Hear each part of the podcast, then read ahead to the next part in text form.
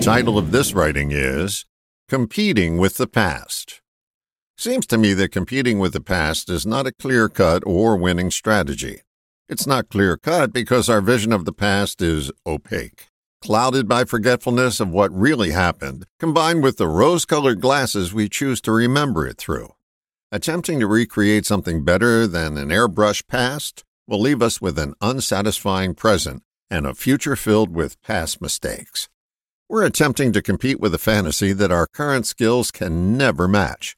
We can never match up or top our memory of the way it was because it was never really that way to begin with. Good old days remembrances are quite fun for a class reunion, just like dressing up on Halloween as someone you're not is fun for a night. After that, it's pure drama that won't stand up to the scrutiny of the morning light. I want to be better than I used to be. That's a noble goal. But you're apt to make more progress if you change your mission to, I want to be better than I am now. Now doesn't suffer from distorted memories. It only has the data present that's here now.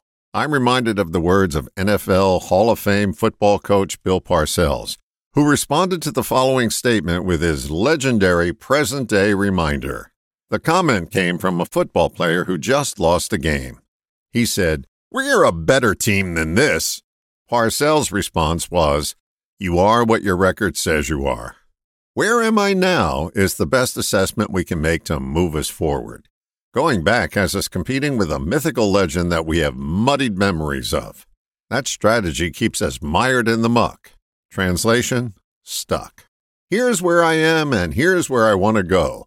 That's an attitude that will get you there quicker, more so than a game plan of a person at a bar late on a Tuesday night remembering how great they were through the filter of liquor.